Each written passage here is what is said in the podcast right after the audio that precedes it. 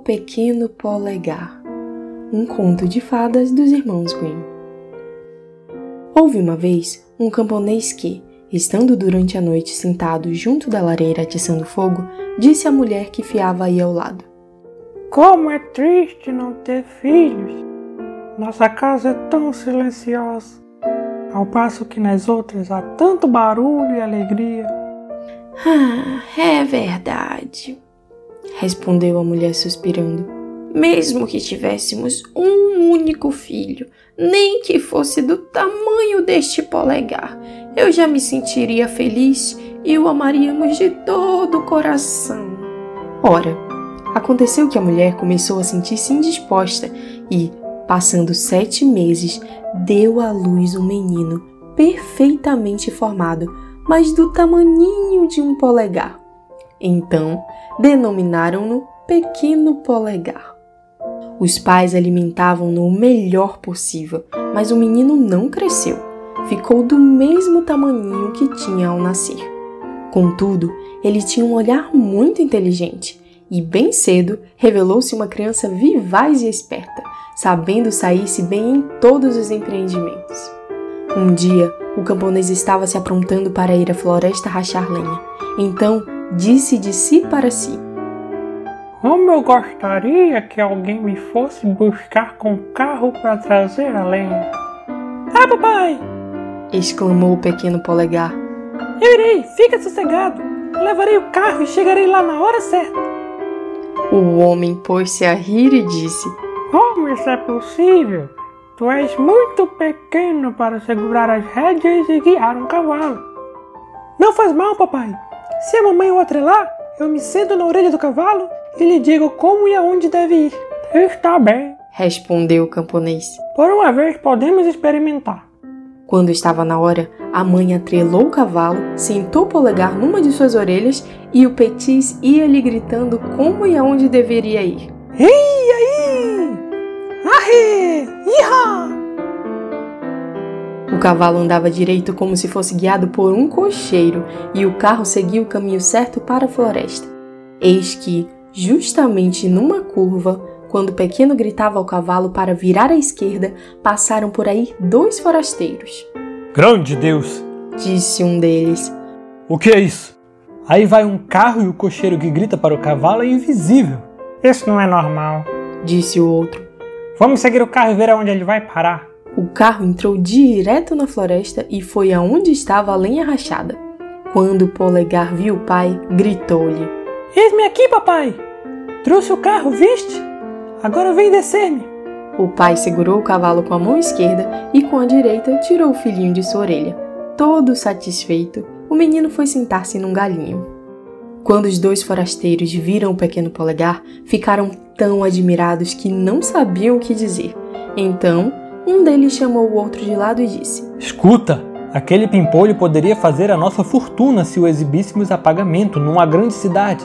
Vamos comprá-lo. Aproximaram-se do camponês e disseram-lhe: Vende-nos esse anãozinho. Nós o trataremos bem e ele se sentirá feliz conosco. Não! respondeu o pai. Ele é a raiz do meu coração. Jamais o venderia, nem por todo o ouro do mundo.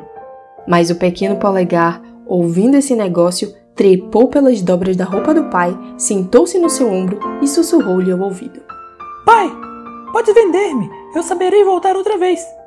Assim, depois de muito discutir, o pai deu-o aos homens em troca de muitas moedas de ouro. Onde queres que te ponha?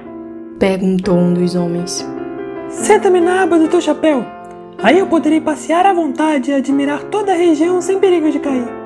Fizeram-lhe à vontade. Polegar despediu-se do pai e, em seguida, foram andando. Andaram até o escurecer.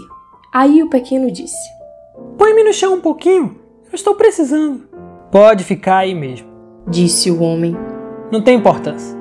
Também os passarinhos de vez em quando deixam cair alguma coisa na cabeça da gente. Não! Conheço bem as conveniências.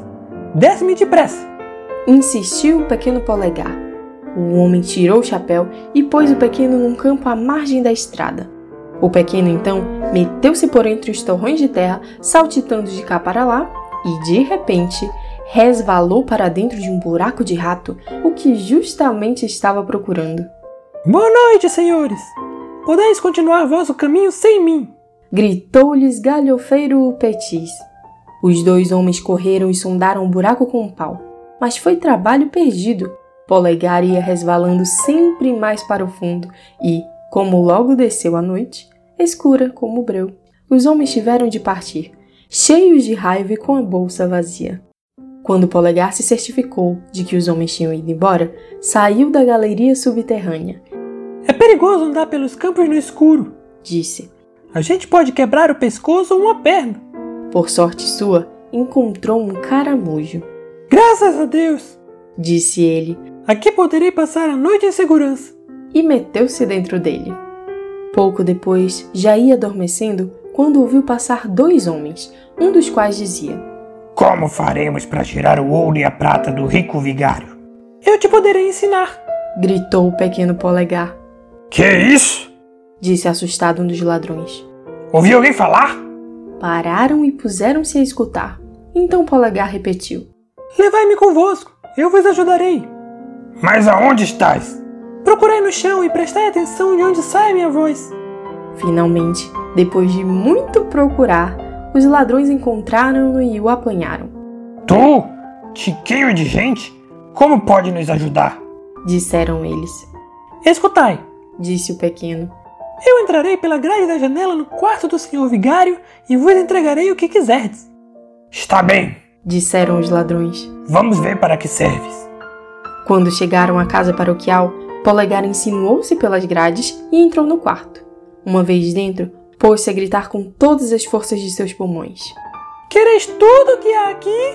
Os ladrões alarmaram-se e disseram: Fala baixo, não acorde ninguém. Mas Polegar fingiu não ter compreendido e gritou outra vez: Que quereis? Quereis tudo que há aqui? A cozinheira, que dormia no quarto ao lado, ouviu, sentou-se na cama e ficou escutando. Assustadíssimos, os ladrões fugiram. Tendo corrido até bastante longe, criaram coragem e pensaram: Aquele tiquinho nos está arreliando. Então voltaram e sussurraram-lhe através da grade: Deixa de brincadeira e passa-nos qualquer coisa. Polegar então gritou mais alto ainda: Dá-vos-ei tudo, mas estendei as mãos aqui para dentro. A empregada, que estava a escutar, ouviu distintamente então pulou da cama e, tropeçando, foi até o quarto. Os ladrões fugiram precipitadamente, correndo como se tivessem o diabo aos calcanhares. A mulher, não vendo nada, foi acender uma vela. Quando voltou, Polegar, sem ser visto, escapuliu para o paiol de feno. Após ter vasculhado inutilmente todos os cantos, a empregada voltou novamente para a cama, julgando ter sonhado de olhos abertos. Polegar, trepando pelas hastes do feno, encontraram um excelente lugar para dormir. Tensionava descansar até dia feito e depois regressar à casa dos pais. Mas aguardavam-no outras experiências. Sim, o mundo está cheio de sofrimentos e atribulações. De madrugada, a criada levantou-se para dar comida aos animais. Dirigiu-se em primeiro lugar ao paiol, apanhou uma grande braçada de feno, justamente aquele onde se encontrava Polegar dormindo. Este dormia tão profundamente que não percebeu nada e foi acordar somente na boca da vaca, que o pegara junto com o feno. Deus meu! exclamou ele. Como fui cair dentro do pilão? Logo, porém, deu-se conta do lugar em que estava e quanta atenção lhe foi necessária para desviar-se dos dentes a fim de não ser triturado. Mas sempre acabou escorregando para dentro do estômago da vaca. Esqueceram de colocar janelas nesse quartinho, disse. E não penetra sequer um raio de sol. Além disso, ninguém traz o lume. O apartamento não lhe agradava absolutamente, mas o pior era que, pela porta, continuava a entrar sempre mais feno, e o espaço restringia-se cada vez mais. Por fim, amedrontado, gritou com toda a força que dispunha: Não me tragam mais feno! Não me tragam mais feno! A criada estava justamente mugindo a vaca ouviu a voz falar e não viu ninguém.